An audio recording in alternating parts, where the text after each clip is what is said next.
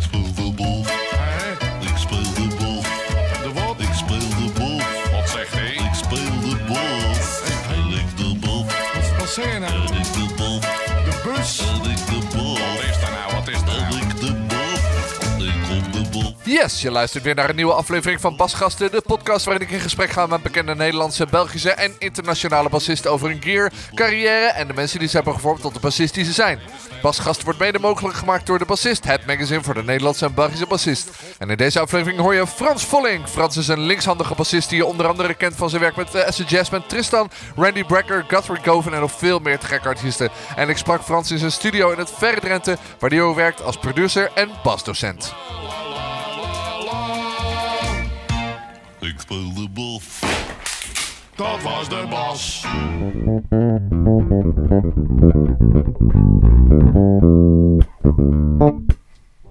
Top, alles loopt. Oké, Super chill. oké. Kan ik een beetje harder? Ja, je kan zeker harder. Gewoon Je bent, eh, Ja, meteen. Bij deze. Oh, oké. Ja, Relaxed. juist. We zijn er. We zijn Hey er. Frans. Wat leuk, Dag, dat je, Hidde. wat leuk dat je te gast wil zijn. Althans, ik nou, ben eh, eh, te gast in jouw studio. In het verre Drenthe. Net niet Duitsland. Het, eh, inderdaad, het eh, houdt een beetje op, hè? Naar, naar Wijteveen. Ja. Ja. ja. Ja, ik eh, tikte dit op Google Maps en toen dacht ik... Oké. Ja. ja, het is ook wel, ja, nou ja, Amsterdam, 2,5 uur denk ik. Het is twee uur denk ik. Ja, Zoiets. Twee uur, ja, oké. Ja. En dus de vraag natuurlijk meteen, waarom hier? Nou, allereerst woon ik niet in Wijteveen, maar ik heb het studiootje heb ik samen met eh, eh, ja, die jongen die hier woont. Dus dat kwam een beetje zo uit. Ik woon hier zelfs nog een half uurtje eh, vandaan en dat is nog noordelijker. Dat is het schone dorpje Ter Apel, heet dat. En ehm, ja, dat ligt op de grens van Groningen, Drenthe en Ja. Duitsland. Eh, eigenlijk voornamelijk bekend van het grootste asielzoekerscentrum van Nederland. Ja, met die gezellige protesten en alles. Ja. Ja, waar op zich prima gaat hoor, moet ik zeggen. Dus eh, dat is mooi, mooi om te zien dat het, dat het dus wel goed kan gaan. Ja, ik kom hier vandaan. Dat is punt 1. punt 2, ruimte. Rust, betaalbaarheid. ja. Nee, rust. Ja, nou, ik, ik, ik ben wel een natuurmens. Dus dat, dat, ik, ik hou van de natuur hier. Je hebt hier bijvoorbeeld Wijdveen, een fantastisch natuurgebied. Eh Bargeveen. Ja. Ehm, nou ja, waar ik woon heb je Westerwolde. Dat is eigenlijk een totaal onontdekt stukje van eh, Groningen. Zeg dat nou niet. Straks wordt het heel druk. Precies. Ja, mensen hebben bij Groningen... eh, ik woon dan in, eigenlijk in de provincie Groningen. Dit is dan Drenthe waar we nu zijn. hebben toch het idee van hele grote wijdse velden. En eh, eh, nou ja, eh, hè, je, je ziet als je fietst... Je zie je over een half uur al waar je dan fietst. Eh, Ja. Dat idee, zeg ja, maar. precies. Eh, en daar is Westerwolde is daar een prachtige uitzondering op. Dus dat gaat eigenlijk qua landschap veel meer richting Drenthe. Dus ja, daar hou ik van. Ehm hou ik veel inspiratie uit, denk ik. En ehm, eh, ja, geen stoplichten. Je kan je auto voor de deur zetten. Ik heb een oprit waar twee auto's op kunnen. Eh, Zeg maar, alles wat er in Amsterdam... voor mij. Zeg maar, wat, alles wat in Amsterdam niet is, dat is hier wel. Nou, en dat is ook wel wat waard. En als ik weg moet, dan kan ik gewoon weg. En dan hoef ik niet eerst eh, drie kwartier de stad uit... voordat ik überhaupt op de snelweg zit. Ja. Ik heb het ook wel eh, een beetje meegemaakt in de stad wonen. Maar ja, ik, het, ik heb mijn vrouw hier ook le- leren kennen. En het is natuurlijk zo, als je met eh, Duitse muzikanten eh, praat bijvoorbeeld... Ja, dan is Nederland zo klein. Ja. Weet je, en als je een beetje een relaxte auto hebt, dan ben je in...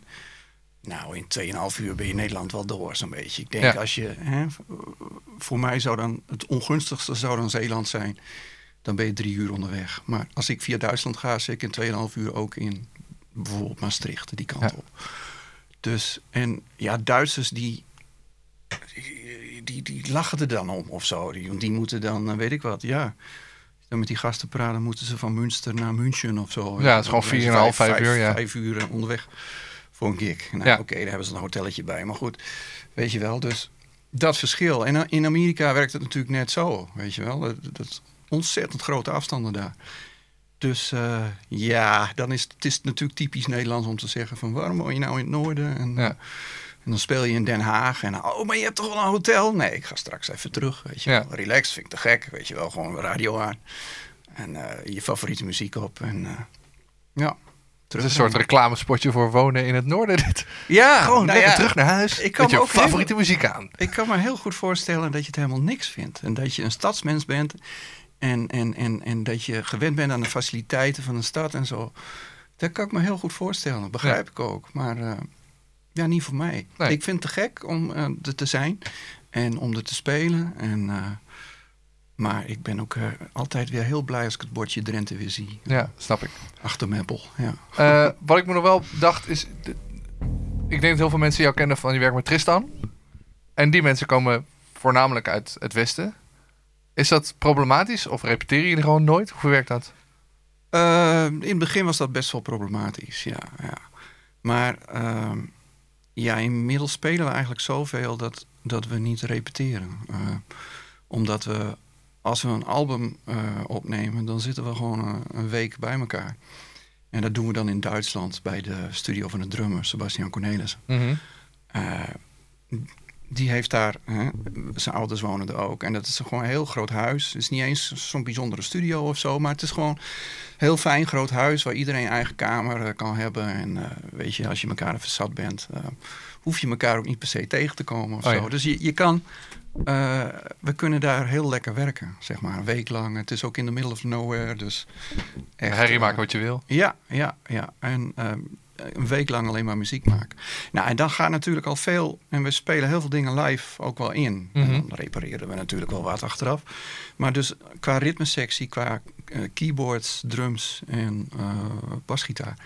Ja, spelen we eigenlijk heel veel dingen live in. Nou ja, dan betekent toch al dat je het liedje zodanig Ja. speelt eigenlijk dat het dan hooguit weer een beetje ophalen is. En een beetje eh, nou ja, debatteren over de vorm live. Ja. En soms is de vorm natuurlijk anders. Dus, maar dat, dat kun je afspreken. Maar qua spelen... eh, ja, en ik speel bijvoorbeeld met Sebastian speel ik sinds 2003. Dus dat is, dat zeker is- 17 jaar nu. Dat is natuurlijk dan twee handen op één buik. Ja, En, eh, ja. ja. En daar zullen eh, ongetwijfeld een hoop meningen over zijn. Sommige mensen zullen het veel noten vinden wat we doen. En, eh, het is, we zijn wel iets rustiger geworden, moet ik zeggen, in de loop, van- in de loop van de jaren. Ik, heb, ik, heb, ik vertelde net, ik heb die laatste plaat van Tristan... eh, heb ik voor de Music Maker iets over geschreven. En als je zegt, we zijn iets rustiger geworden... ben ik nog benieuwder naar de oude platen.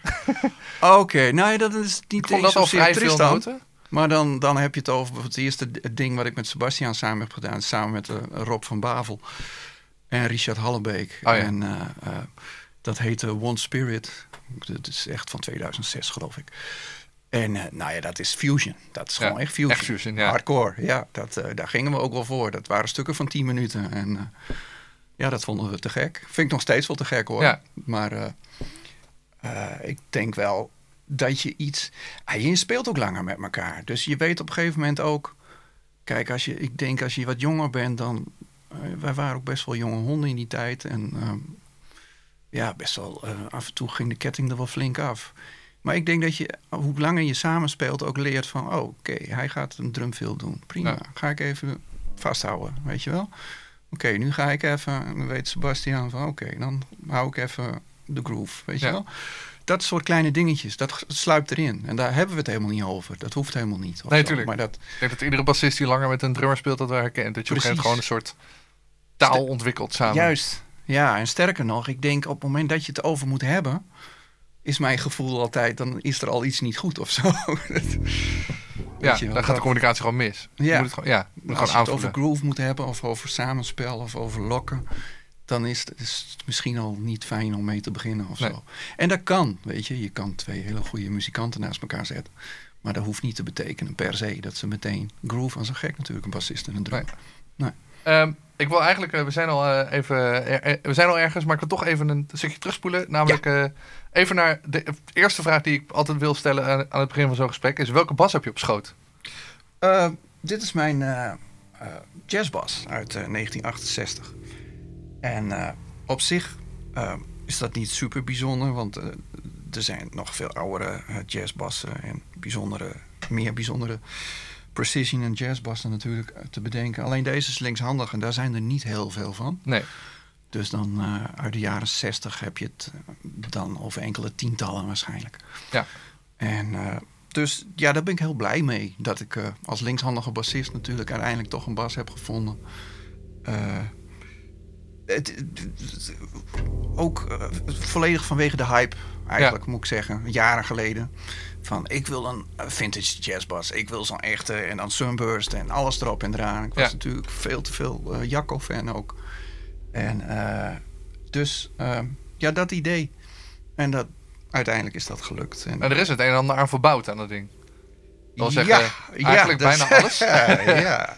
ja, dat is heel Even beginnen bij het opvallendste, want er zitten nieuwe pick-ups in en, eh, dat, en een andere brug en dat gebeurt allemaal wel eens. Ja. Maar er zit ook een, zo te zien, vrij oude Roland GK3 op, wat een ja, die is synthesizer inderdaad eh, al heel oud. Die heeft al heel wat eh, toertjes meegemaakt. Ehm, Het was ook een vraag van een luisteraar, ik ben zijn naam even kwijt, maar die zei, wat, wanneer gebruik je die en waarom? ja, nou, dat is een hele goede vraag. Eigenlijk bijna niet meer op dit moment. Maar ik, ik heb jarenlang eh, bijvoorbeeld met eh, Marc Guillemot, eh Franse gitarist... een, een beetje een, een generatiegenoot van Hadrian Verro, Oh ja. de Franse bassist. Ja. Alleen Hadrian is natuurlijk later naar Los Angeles gegaan. En Mark is eigenlijk, zit eigenlijk nog steeds een beetje op zijn zolderkamertje. maar qua eh, spelen fantastisch. Dus- dus- en daar hadden we een trio mee, ook samen met, weer met Sebastian Cornelis. En eh, je kan je voorstellen, als er een trio is met gitaar... en die gaat single note soleren... dan ontstaan er heel veel ruimtes. En Ja. dat is natuurlijk te gek. Maar soms is het ook wel mooi dat er even iets van een beetje is of zo. En wat het idee daar dus destijds achter was, waarom ik hem gekocht heb, is dan, dan kan ik een akkoord spelen. En kijk, ik heb nu niet, dat ding niet meer eh, bij me, dus ik kan het nu even niet demonstreren. Maar je kan dan bijvoorbeeld een akkoord spelen en dan druk je op een pedaal en dan halt hij hem. Ja, Of je kan eh, eh, de onderste twee noten gewoon bas houden en de bovenste twee noten kun je bijvoorbeeld iets van een petgeluid opzetten. Kan je iets met akkoorden en ja. weet je, dan kan je toch een beetje dat soort akkoorden en zo, hè, standaard akkoordjes die Ja. iedereen wel kent. Hè. Dat, Ja. dat soort dingen. Nou ja, als je dat een beetje handig programmeert op zo'n ding, dan klinkt dat natuurlijk best interessant. En zeker als je er wat fifths op zet, dus wat kwinten ja. bijvoorbeeld, dan krijg je toch wel hele mooie liggingen. En je maakt die afstand wat groter tussen de basnoten en de eh, topnoten weer, weet je wel. Dus en dan, dan krijg je toch veel meer ehm, een arrangementidee als je speelt. Ja, het is een soort, soort vulling, zodat het niet alleen maar drums en een soort Precies, is. precies. En, en de single note gitaar dan. Op Ja. het moment dat hij een thema doet of hij, hij soleert in akkoorden, Ja, dan, dan heb je dan het gaat het harmonisch allemaal goed natuurlijk. Maar op het moment dat hij ehm, single note soleert, eh, met zijn tapping eh, toestanden, weet ik wat, dan, eh, eh, ja, dan, dan, dan is het soms mooi als daar een, een beetje een beetje onder zit. Soms ook niet, soms is het ook te gek wat het is. Weet je, saxofoontrio's zijn ook te gek soms, gewoon met, met wat het is. Weet je, die harmonische ruimte kan natuurlijk ook te gek zijn. Maar goed, Mocht het nodig zijn. Ja, Ja, overal is er tijd en plek voor. Hè? Ja. precies. Hey, en die, er zitten Seymour Duncan quarter pounders in, zo te zien, aan de Ja. enorme magneetpolen die erop ja, zitten. zeker. Heb je die er zelf in gezet ooit? Of Nee, dat, eh, dat, eh, eh, jij, bent, je komt er net vandaan. Maar, Ah, Ferdinand Rikkers. Ferdinand heeft ze er voor mij ingezet. En die heeft hem ook gerefret, zeg maar. Hij was fretloos gemaakt. Ook best wel slecht fretloos gemaakt. En eh, Ferdinand heeft hem onder handen gehad. Ja, die elementen, die... Ja, het is, het is net... Ja, volgens Ferdinand is het dan dat het magnetisme minder wordt. Of zo, in de loop van de jaren. Ik weet niet goed hoe dat zit. Maar ik kreeg er niet helemaal uit. Ik kreeg er niet helemaal de headroom uit. Nee. Of zo. Dynamisch waren ze best wel beperkt. Dus als je hard aansloeg, dan ging het direct Dat soort compressie in of zo. Weet je wel, ja. ging het direct. Ja. precies, compressie, dat idee. Dus ehm, ja, hij is zeker niet origineel meer. Maar eh, die quarter pounders die hebben een waanzinnige output en Ja. heel veel dynamische range. Dus eh, ja, dat, ik ben daar blij mee. En er zullen ongetwijfeld betere elementen tegenwoordig op de markt zijn. En het is allemaal goed. Maar Als het goed klinkt. dit klinkt fijn. Ik ben het nu gewend en ik speel ernaar. Dat is denk ik Ja. ook heel belangrijk. Weet je. Ja. je hebt je aanslag daarna. Dus je, dynam je, je dynamic range heb je natuurlijk naar die elementen gezet in de loop van de jaren. Ja, daar hadden we het eh, eh, hiervoor al even over voor de opname. Dat als je zo'n ding koopt, je handen gaan er op een gegeven moment naar staan. Ja. Dus als je dan iets gaat veranderen, dan moeten je handen ook veranderen. Stel je voor, jij zou daar nu, weet ik veel, iets anders in zetten. Dan, Precies. is je spel niet meer een soort van toereikend. Ja, stel je voor dat die dynamisch heel anders gaat reageren. Dan moet je dus ook iets met je aanslag gaan doen. Ja. Dus dat is natuurlijk best wel belangrijk of zo. En dat geeft eigenlijk niks. Dat gaat vrij, volgens mij vrij onbewust. Of volgens mij hoef je daar helemaal niet eens over nadenken. Maar het gebeurt natuurlijk wel. Ja. Op het moment dat jij een nieuwe bas hebt, dan, dan zijn dat soort... Zijn er toch eerst altijd kleine dingetjes dat je denkt van... hé, hey, dat is anders. Ja. En dat zijn, zijn vaste dingetjes waar het dan om gaat of zo, weet je wel? En- Over, over jouw aanslag gesproken, bij je brugelement is een soort maanlandschap. er zit echt een kuil in waar je ongeveer eh je Ja. hele goudvoorraad in kan verstoppen. Ja, nou, ben, ik ben daar niet helemaal mee begonnen, want ehm, er zit nogal een historie aan deze bas. Eh, hij schijnt 30 jaar in Australië eh getoerd te hebben met een countryband. En wat die ermee gedaan hebben, die hebben me waarschijnlijk altijd zo in de bus gegooid zonder hoes of koffer. Maar dus hij was al een beetje, dus het is niet helemaal mijn schuld, maar ik, ben, ik heb hem wel redelijk verder uitgehoond inderdaad. Ja. Ja, ja, dat is veel spelen. Speel je altijd boven je brugelement? Eh, je zou het bijna zeggen, hè? Ja. Nee, niet altijd. Maar eh, eh, op deze bas wel, moet ik zeggen, veel. Ja. Omdat dat eigenlijk het ding is waar hij in excelleert. Ik kan het je laten horen. Want kijk, op het moment dat je hem op het achterste element zit, dan...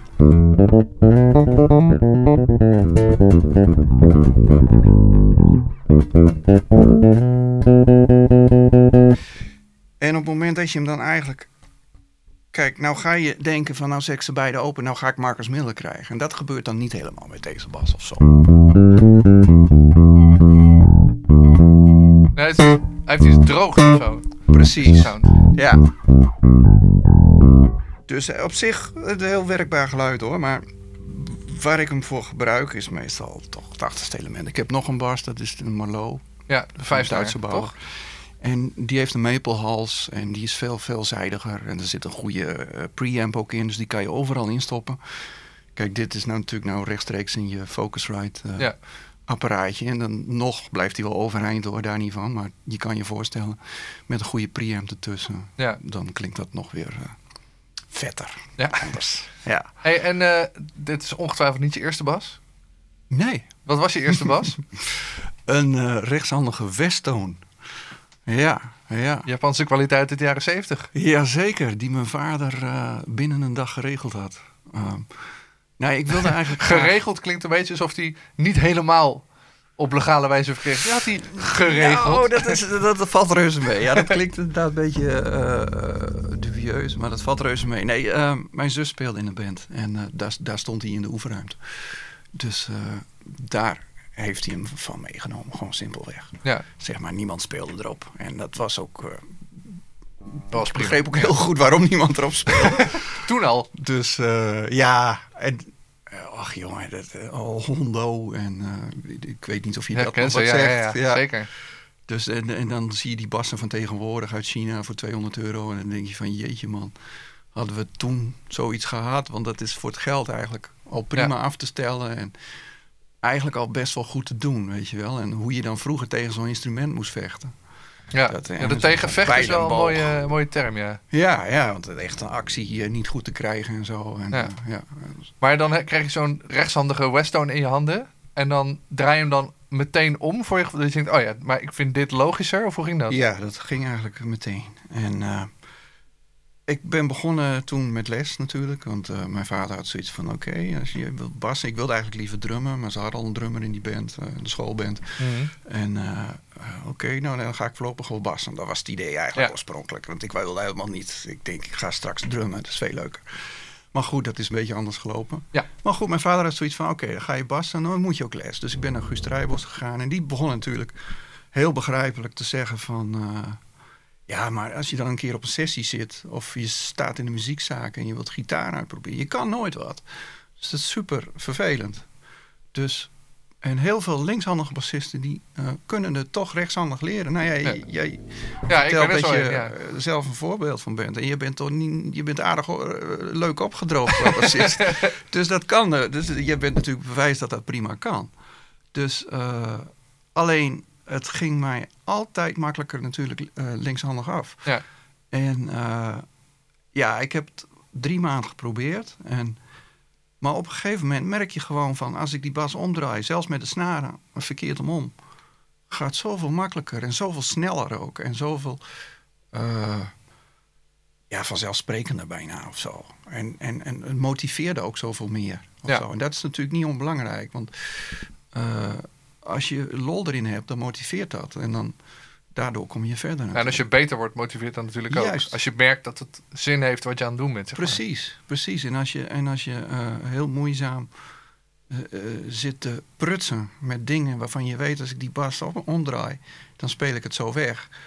Ja, dat, op een gegeven moment hield dat op voor mij. Ja. Dus ja, dat is het. Misschien ben ik te lui geweest. Misschien heb ik te snel eh, bij Ja, of niet, gegooid. Over goed opdrogen gesproken. Nou ja, het is redelijk gelukt, oké. zullen we maar zeggen. Ja, nou ja, dat, en, en ik denk dat wel dat het belangrijk is dat je dat leuk voor jezelf houdt. Ja.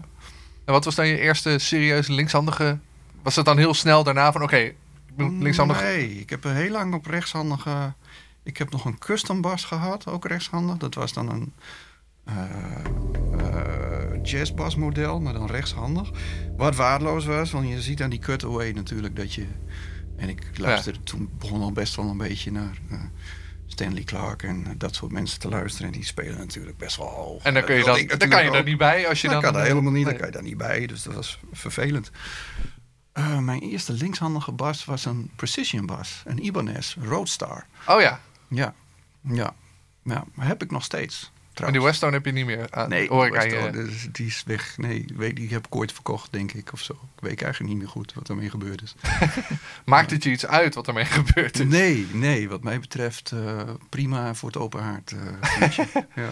Hey, en eh, wanneer kwam dan, wat je zei, ik ging op een gegeven moment een beetje naar Stanley Clark luisteren. Je noemde Jacco al even. Dat is een soort bingo in deze podcast. Dat Jacco moet een keer genoemd worden. Zo, check. Ja, Wanneer kwam dat vuurtje bij jou binnen? Dat je die...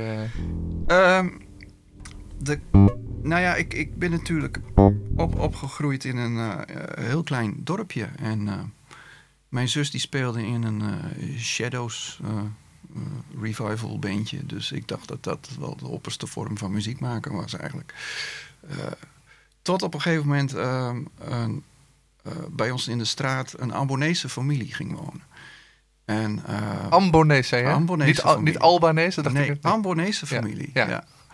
Van Ambon dus. En eh, nou ja, ik, je bent vast wel eh, bekend met een aantal Ambonese muzikanten. Tuurlijk. Maar die leren het van broer op, op broer. En Ja. ze kunnen allemaal een beetje gitaar spelen. En ze spelen allemaal een paar stukjes van Cassiopeia en dan die fusion dingen en zo.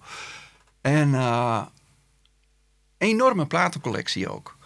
Aldi Meola, Jan Schaffer, Dixie Drags. eh, allemaal gi- wel gitaar Gitaarmuziek, ja. maar goed, een van die eh, eh, LP's was eh Aldi Meola, Land of the Midnight Sun. En eh, die heb ik natuurlijk gekopieerd op een cassettebandje, zoals dat toen ging. Kent u dat nog, dames en heren? Een cassettebandje? Ja, die zijn nu weer hip. Je hebt ook Ja. weer een speciale tape platenmaatschappij. Oh, helemaal te gek. En eh, eh, het laatste nummer was een hele suite op, die, op dat album. En daar speelde eh Jaco Pastorius op. En ik had eerst niet eens in de gaten dat dat een eh, eh, bas was. Of Nee. zo. Het leek wel een soort klavinet of zo, weet ik wat. En ik vond het zo, dat vond ik echt zo te gek. En dat groefde als een krijgerecht. Ja. Ik dacht, jeetje, dat kan dus op een bas. Hoe dan? Ik had natuurlijk een Precision, dus ik kreeg dat helemaal niet uit Nee. toen. Ik had die Roadstar toen. En dus, maar toen ging echt het vuur een beetje aan, zo van wauw. Nou ja, dan, dan ging je ga je op de fiets naar de bibliotheek. ja. Ja. Een dorp 10 kilometer verderop. Die had dan een bibliotheek met platen, een luisterbibliotheek. en eh, daar heb toen de eerste, nou ja, hè, kom je allemaal via via, kom je natuurlijk op namen. Chick Ja. Corea en nou ja, de soloplaat van eh, Pastorius. Weather Report was natuurlijk een enorme Ja. eh, openbaring ook. Ja, ja. Dus allemaal eh, niks nieuws waarschijnlijk voor heel veel eh, inspiratiebronnen. Eh, je zal het Ja. vaker horen. Maar ja, Pastorius, ja, daar kan je niet omheen. Nee. Dat, nee. Maar vind je, wat, als je die, die, die, dat brugelement soundje van die van zo'n jazzbas pakt Mhm. en dan ga je een beetje die fusion hoek induiken. Ehm, heb je er, er zijn steeds last van dat mensen dan meteen zeggen, oh dat klinkt wel erg als Jacco. Of vind je dat juist, denk je juist, oh dat vind ik eigenlijk wel een compliment, want dat vind, ik- dat vind ik een hele gave sound. Eh, ja, dat is een hele goede vraag, want ik heb daar best wel last van gehad. Ja, Ja. Echt, echt wel last. Maar dat ik niet, niet zozeer ook van andere mensen, maar ook bij mezelf, dat ik merkte van, ja, maar wacht even, ik ga nou een hele slechte clown worden van Ja. Pastorius. Want je komt niet in de buurt natuurlijk bij die man. Dat, kan ook helemaal niet. Ik Nee. bedoel, ik kan ook niet bij jou in de buurt komen, want dat heeft natuurlijk met je individu, te maken en je persoonlijkheid en je eigen spel. Alleen, ik, ik, ik heb een hele tijd bijvoorbeeld ook fretless gespeeld. Ja, Eh, en eh, ik, ik, ik ben daarmee gestopt, om die reden. ik ben echt bewust gestopt van ik Ja. doe dat niet meer. Ja, ik, het, het, het- alles, het, werd allemaal moi, weet je wel. Ja. Het werd allemaal, dat, doe je, om fretless. Tenminste, ik deed dat. Ja, ik doe dat ook. En eh, het werd echt zo allemaal al gedaan, maar eh, beter ook waarschijnlijk. Door Jacco bijvoorbeeld. Door bijvoorbeeld Jacco, maar door genoeg andere bassisten, Gary Willis, weet ik wat. Eh, Maar allemaal dat. En ik vond het heel moeilijk om, om, om van die sound van de fretless... Misschien moet ik het nog eens weer eens proberen of zo. Misschien moet ik ooit nog weer een fretless kopen. En Ja, en dan zonder brug als je wat ouder bent. En dan inderdaad, misschien wel, ja. ja. Dus ja, ik heb daar wel ehm, bewust op een gegeven moment ehm, geprobeerd daarvan af te wijken. Of zo. Ja. Maar ja, het is ook... Op een gegeven moment wordt het ook wel je sound. Of, op een gegeven moment wordt het jouw sound. Ja. Wat je net zei van, ik koop die bas vanwege die, Precies. dat geluidje. Precies. En als je dan hoort dat Jeff Berlin eh, ook bewust probeert van Jacco af, af te wijken, maar je hoort hem op, de, op, op, zijn, op zijn jazzbas. Hè? Heeft geloof ik een koord nou. Ja, Maar dat is een jazzbas type en, en, en je zet hem op het achterste element. Ja, nou ja. daar heb ik nog een heel leuk gesprek met Jeff over gehad. Ga even kijken welke aflevering dat ook weer was. Oké. Ik heb hem een uur gesproken en eh Oh, wat goed. hem daar ook naar gevraagd. Eh was aflevering... geleden? aflevering 10. Als je dat wil terug horen, luister even aflevering. eh, Kijk. ik denk 10, ja. Te gek. Ja, nou ja, dit- dit- dat dus. Dat je eh, moeite moet doen om daarvan af te komen. Ja, Ja. ik heb daar wel gehad, ja. ja. Nog steeds misschien wel. Maar op een gegeven moment denk ik ook dat je... eh, eh, ik maak me er geen zorgen meer om of zo. Nee. Ik weet wel redelijk van, nou ja... Kijk, ik ben geen sessiebassist. Niet in, niet in die zin. Mensen bellen mij vaker voor wat, wat, je, ja, ja, wat je doet. Of- Ja. en waar je bekend om staat, voor zover je daarom kan, voor zover je daarvan kan spreken. Dan dat ik natuurlijk nou een bassist ben die met tien bassen naar de studio gaat en een Hufner en een weet ik wat. En eh, weet je, oh je wilt dit soundje en dan krijg je dat of zo. Ja. Weet je wel. Dat is natuurlijk ook een vak. Dat is eh, geweldig als mensen dat kunnen. Dat is fantastisch met je. Maar dat is niet eh, waar ik eh, voor ben, denk Nee, ik. jij hebt deze twee. En daar bellen Ja. mensen jou voor om die sound en die benadering. Precies, ja, ja, ja. ja. Hey, en voordat je die, die El Di Meola plaat hoorde, wat draaide je thuis? Wat speelde je mee op je... Want je hebt dan met zo'n roadster toch een soort van sound. En die Westone heeft ook een soort... Het was, was denk ik ook met een, met een Ja, dat waren de pick-upje erop. platen van mijn zus. En eh, eh, ja, eh, Eagles. Maar ook Carpenters bijvoorbeeld. Heb ik nog steeds. Het is een guilty pleasure, Carpenters.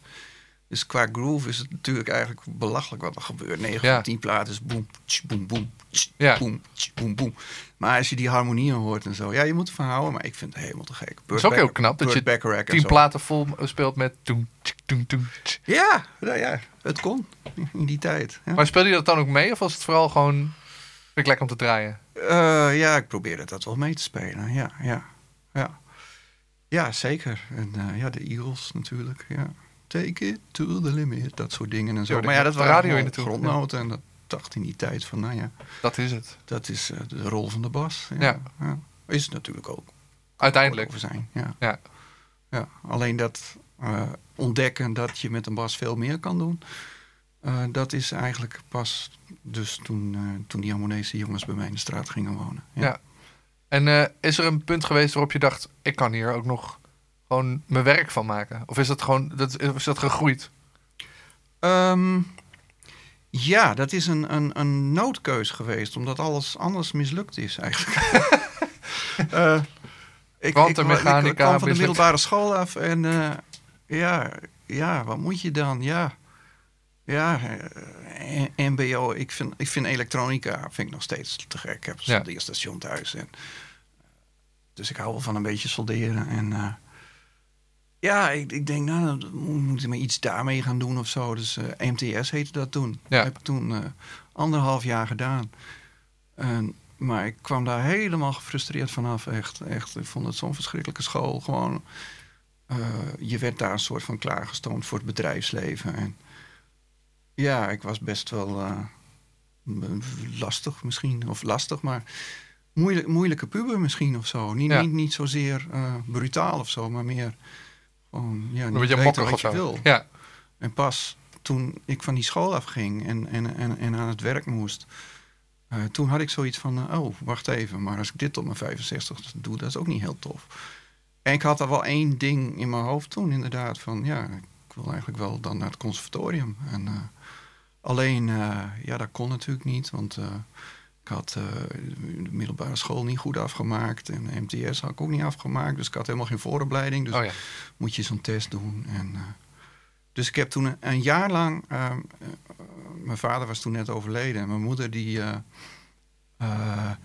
zei van... Nou, ik wil je een jaar lang de kans geven. Ga maar aan het werk. En, weet je, en ze heeft zelfs nog een heel lief een digitale piano voor mij betaald. Zodat ik een beetje theorie eh, kon eh, gaan doen en zo. Want dat moet je dan ook doen. Ja. Hè, een beetje solfège. En dat, komt, dat hoort er natuurlijk allemaal bij. Daar weet je alles van. Eh zei van, nou, dan ga je een jaar lang voorbereiden op die toelating. En ehm, als dat niet lukt, ja, dan weet je, dan moet je gewoon maar aan het werk. En Ja. dan trek ik mijn handen van, van ja, Dan moet je wel. echt iets fatsoenlijks ja, gaan doen. precies. Dus dat was wel, dat was de motivatie. Dat ik dacht van, ja, het is of dit. En ik merkte vrij snel dat dat, eh, dat, dat, dat, dat wel goed ging. Ja, dat ligt hier dan. Ja. En dan, dat merk je aan je hele persoon. Eh, ik, ik weet niet of jij ook zoiets hebt meegemaakt. Maar op een gegeven moment merk je van... hé, hey, wat ik nou doe... Dit, je wordt rustiger als mens en je denkt van... hé, hey, ik ga mijn hoekje vinden of zo, Ja. weet je wel. Het soort van je plek van, ik heb, je bent zoekende geweest en je weet niet wat je wil. Op een gegeven moment denk je, oh, maar dit is gewoon wat het is dus. ja, Wat ik graag wil. Ja. Dit, dit, dit kan ik of zo. Dat Ja. is het meer. Dat je ziet, het, het was helemaal niet zo. Of het, het- uiteindelijk wel, maar ik bedoel, toen ik... Ik, ben, ik heb maar twee jaar les eh, gehad, privéles. En toen ben ik aangenomen op conservatorium. Ja, dat is veel te weinig eigenlijk. En ik kan mijn eerste combo-les op conservatorium nog herinneren... dat, dat ze een, jazz, een jazzbluesje in F, weet je wel... En eh, ik wist echt niet wat een blues was. Nee. nee. Laat Dat staan soort jazz. dingen. Laat staan jazzblues, inderdaad. Ik had drie liedjes tot in de treuren gestudeerd voor mijn toelating. En daar Oh, was ja. ik op aangenomen. Ja. Dus ik heb eh, best wel hard moeten werken, denk ik. Maar daardoor juist, of zo. Dat, en dan kom je thuis echt... eh, Ik kwam wel eens echt thuis met de tranen in mijn ogen... dat ik dacht van, jeetje man, wat, dit, dit, wat- dit gaat me niet gebeuren of zo, weet je wel. Eh, ik, ik, ik ga godverdorie studeren. Tot, Ja. eh, hè, tot, dus, dus ik denk dat dat heel erg gemotiveerd heeft. Ja. Bij wie heb je gestudeerd? Jan Voogd in het begin, ja. En later bij Ruud Ouwehand. Oh ja. Dus eh, ja, fijne leraren. Ja. Zou je, als je nu opnieuw zou mogen kiezen, zou je dan, eh, zou je dan weer zo'n consortium doen? Vind je dat een, is dat een opleiding die... Want er zijn wel muzikanten die zeggen, ja, het consortium is leuk, maar daar word je niet een muzikant van.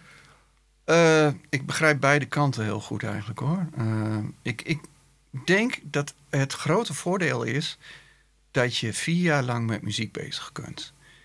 Als je zou willen dan zelfs. Hè? Ik weet niet hoe het tegenwoordig is met studiefinanciering. En misschien moet je er eh, iets van een baantje bij doen tegenwoordig om Ja. je studie te betalen. Maar in mijn tijd, ik prijs mezelf dan gelukkig. Hè? Misschien jij ook nog net. Ik zat- Ik zat net aan de goede kant, ja.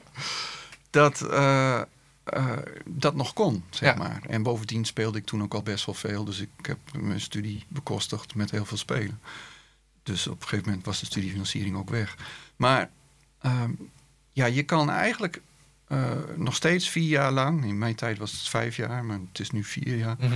Eh, v- 24 uur per dag met muziek. Ja, je moet even slapen, weet je. Dus ja, een uurtje of Maar ja, dat doen misschien. sommige muzikanten ook niet altijd. Nee, nou ja, maar dus eh, met muziek bezig, weet je wel. Die school is altijd beschikbaar. Je vormt eh, nieuwe bandjes, je komt andere muzikanten tegen. Eh, Ja. Eh, de mogelijkheden zijn er. Combo-lokalen kun je altijd in tot s'avonds tien uur. Eh, ja, dat is fantastisch. Maar Ja, misschien, misschien is dat opbouw van netwerken inderdaad van... muzikanten leren kennen. is misschien al belangrijker dan de lessen die je Veel daar volgt. Ja.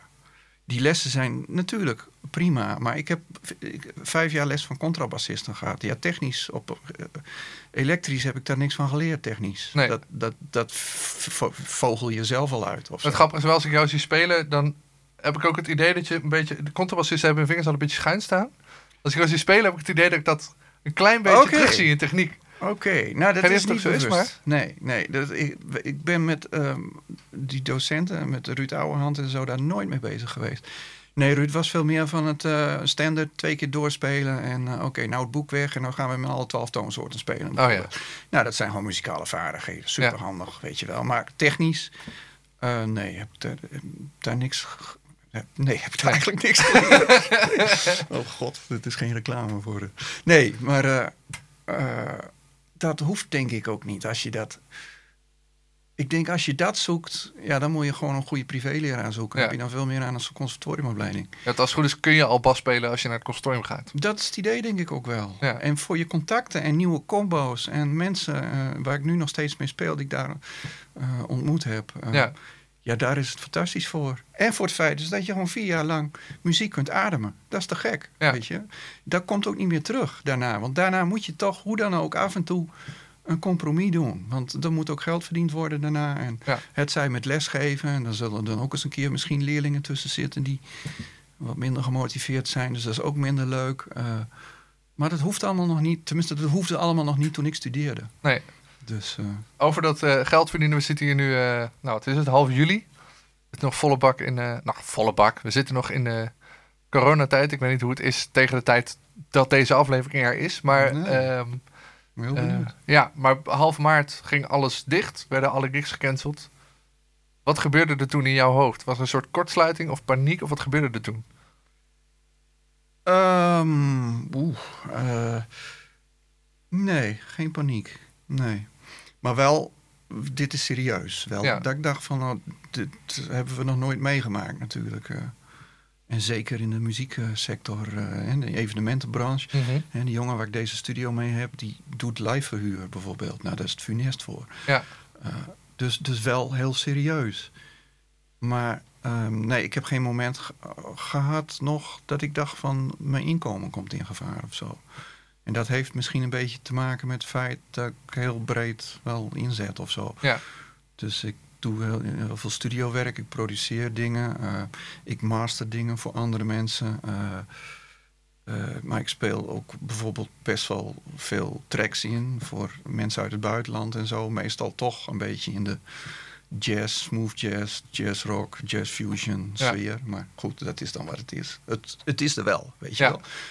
Dus ehm, ja, die veelzijdigheid, die, eh, daar heb ik nu profijt van, denk Ja. ik.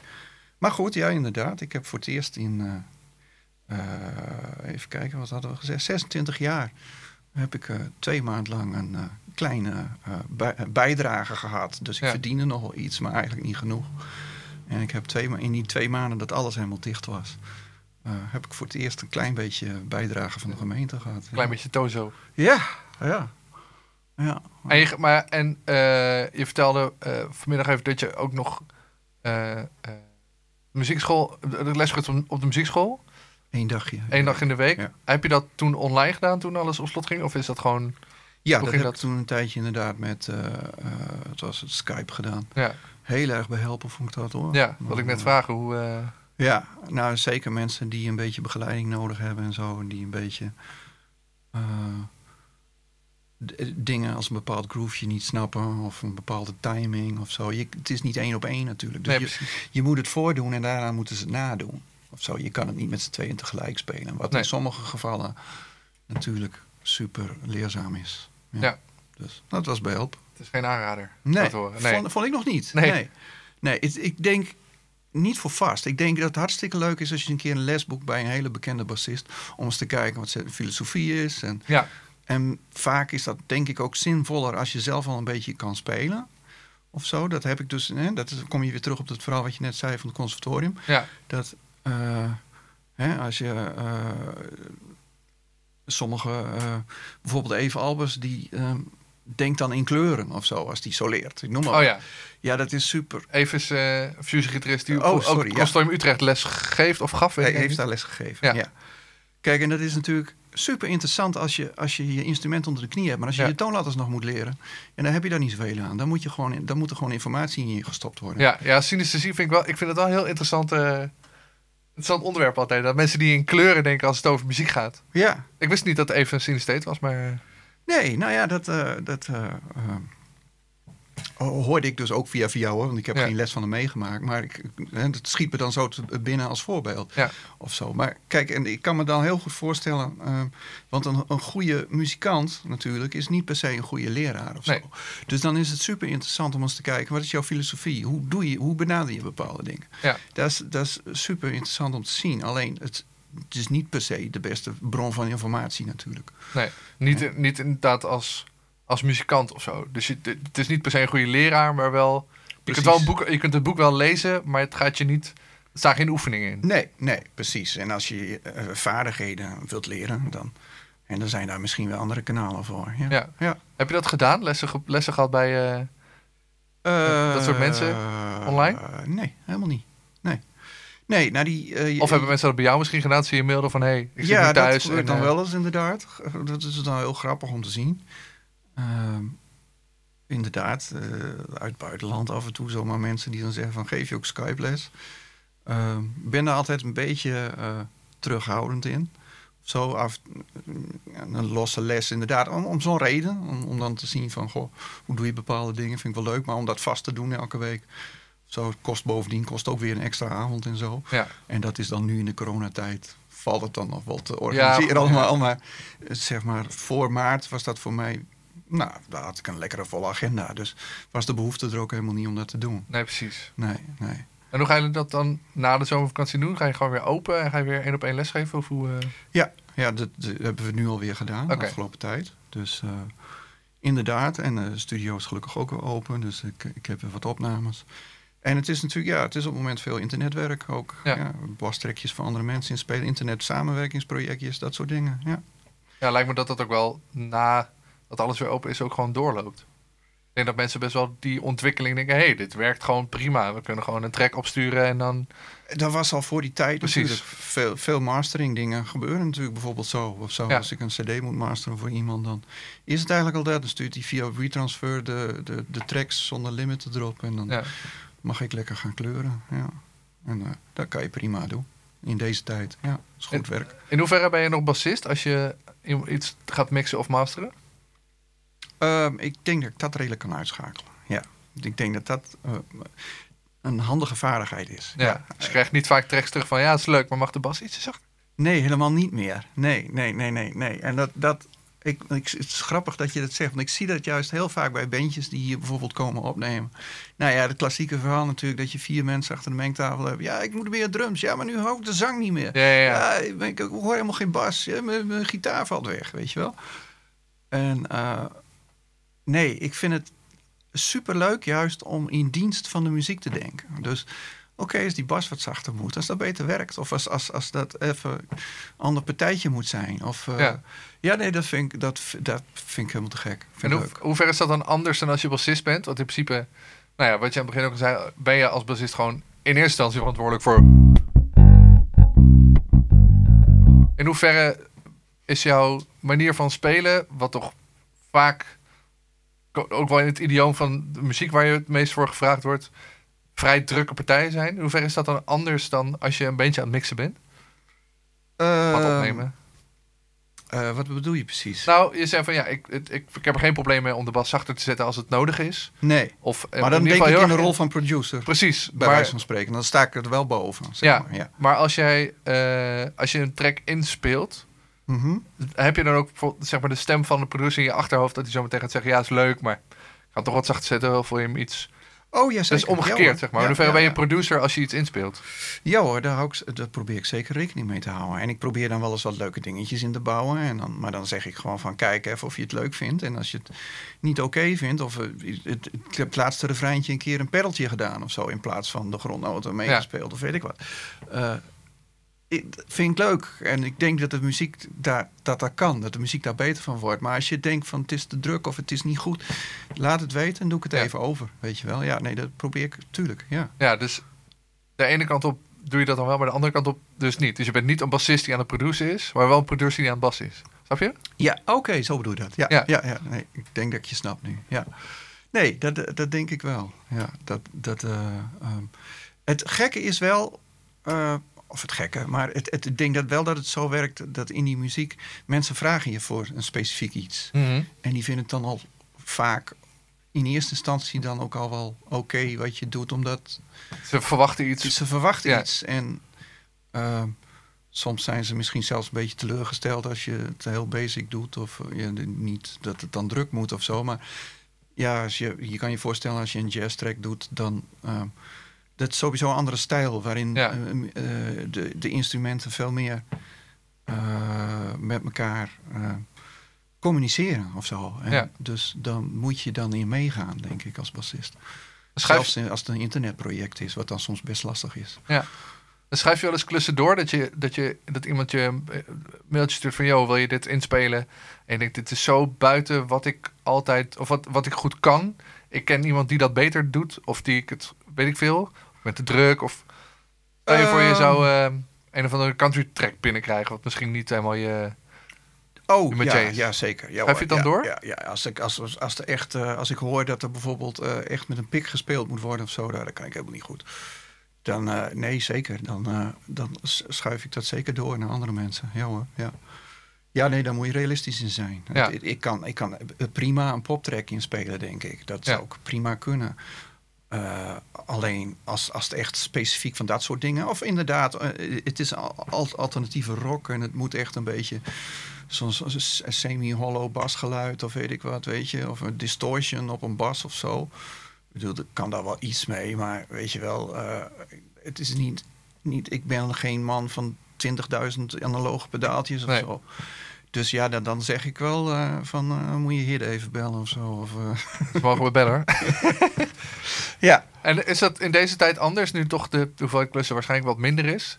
Heb je nu meer dingen aangenomen van je denkt, nou ja, je hoeft geen namen te noemen, maar klussen van je denkt, die zou ik normaal gesproken ja. iets eerder doorschuiven? Als bassist valt dat wel mee, maar als producer inderdaad moet ik nu, of moet ik nu, ik doe nu wel wat dingen die nu op mijn pad komen, om, omdat er meer tijd is. Ja. ik het zo zeggen. En dat zijn misschien niet de dingen waar je altijd eh, voor gekozen zou hebben. Op, of ja, dat, dat filtert zichzelf uit. Op het moment Ja. dat je het heel druk hebt, dan ehm, kun je van, voor bepaalde dingen ook gewoon zeggen van sorry, ik heb het te druk. Ja. En dat is natuurlijk nu niet zo.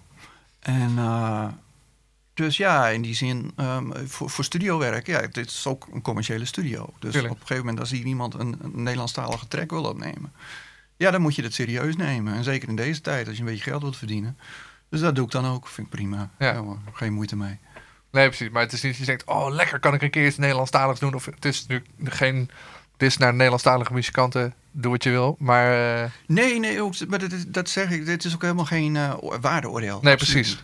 Nee joh, nee, nee. Ik heb ook de nodige Nederlandse artiesten begeleid in het verleden en zo. Ja. Dus ik weet hoe het werkt. En als je dan de vlieger speelt en, en je ziet de hele eerste rij in tranen, omdat het waarschijnlijk gedraaid is op de bruiloft van Tante Truus. Van ja, wie ben ik dan om te... om, een waarde, om daarover te oordelen of zo, Ja. weet je. En Bovendien zit dat nummer eigenlijk hartstikke goed in elkaar als je Ja, erop actief naar luistert, Ja, weet je wel. Het is een ontzettend goede akkoordchanges. Dus eh, ja, prima, weet je Ja. wel. Overal is goed en slecht.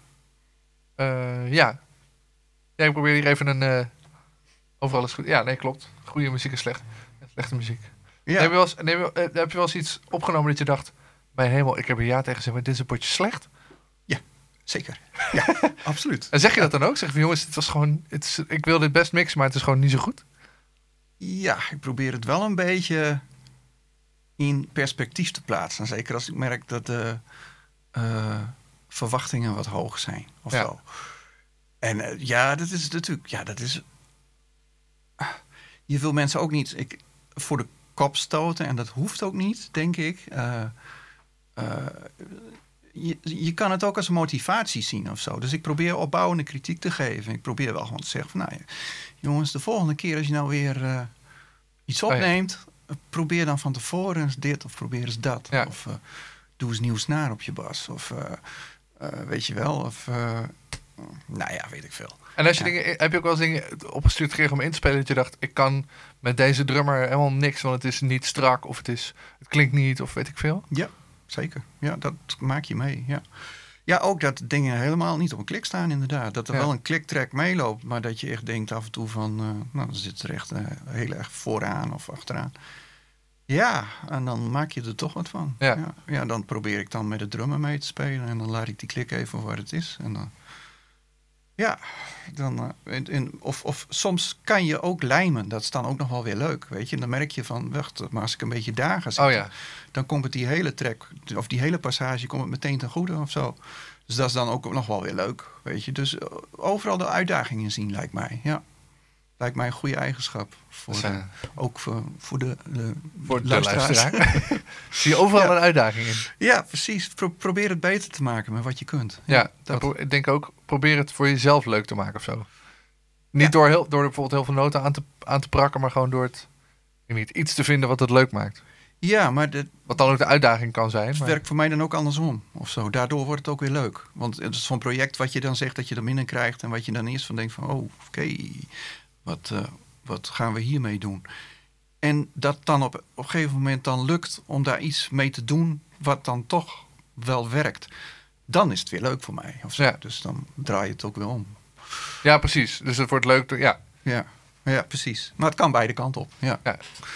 Ehm, ik ben even benieuwd eh, wanneer, want ik ken die, je, je, je oude Fender en je Marlowe, die, die zie ik overal ook. Als je jou googelt, dan vind je alleen maar die twee bassen ongeveer. Ja, ja. Ehm, zijn er nu instrumenten van je denkt, hmm, ik zit erover te denken om dit aan te schaffen? Of eh, ik, vind dit, ik heb laatst dit ge- gecheckt en dat vind ik eigenlijk wel heel gaaf. Ehm, nou, in de eerste plaats ben ik gewoon heel erg blij met de twee instrumenten die ik heb. Ja. En ik, ik heb het idee dat ik nog Vandaar lang niet uitgeleerd ben. ehm, dat ik nog, ze nog lang niet genoeg ontdekt heb om, eh, om, om, om er nog meer bij te eh, doen. Eh, ik, zou nog wel weer een keer de uitdaging aan willen om een fretless eh, dan. Dat, dat is nog wel iets wat ik mezelf in de toekomst weer toch weer zie proberen. Ja. Gewoon eerst voor mezelf. Ik ga er denk ik nog niet mee, niet mee naar buiten meteen. maar ik wil, ik wil er toch wel weer kijken of ik misschien nu iets meer eigen kan worden op een Ja. fretless. Zonder dat ik meteen als eh, een eh clone van bijvoorbeeld Pastorius klink. Ja. Wordt dan wel een soort, eh, op een gegeven moment wordt een soort paparazzi-jacht, denk ik. Om jou te spotten met een fretless. nou, doe je best. Ja, je weet het niet. Nee. Je weet het niet. Het zou zomaar kunnen in de toekomst. Ja, dat ik, het kan wel. Pino Palladino speelt fantastisch fretless en super eigen. En, eh, dus er zijn zat voorbeelden. Gary Willis is ook een mooi voorbeeld van iemand die toch twee noten hoeft te spelen. En je hoort, het is Gary Willis. Ja. Dus het kan, weet je. Maar eh, ik heb het nog niet ontdekt. Maar dat is misschien een mooie uitdaging. Is de uitdaging. Frans, ik vond het super leuk om met je te praten. Nou, hartstikke goed. ik ben heel jaloers op die nou, bas. Ik heb zelf ook een oude, maar ik vind die, hoe die is versleten echt briljant. ik kan er een foto van op mijn, eh, op mijn Instagram zetten. de podcast. Komt inderdaad. goed. Hartstikke goed dat je Leuk, de man. moeite nam om eh, helemaal naar het hoge, hoge noorden te Het, komen. en het verre, verre oosten. het verre oosten ook nog. Ja, Ja. man. Ja. Super man, super bedankt. Dankjewel. Je luisterde naar het gesprek dat ik had met Frans Vollink. Vond je dit nou een leuke podcast? Abonneer je dan via je favoriete podcastkanaal. Laat een reviewtje achter op iTunes, zodat mensen de podcast beter kunnen vinden. En vergeet vooral de Basgasten playlist op Spotify die te checken. En laat een berichtje achter op de Basgast Facebook. Over twee weken hoor je weer een bouwer. Sander de Gier. Ik speel de bas. Dat was de bas.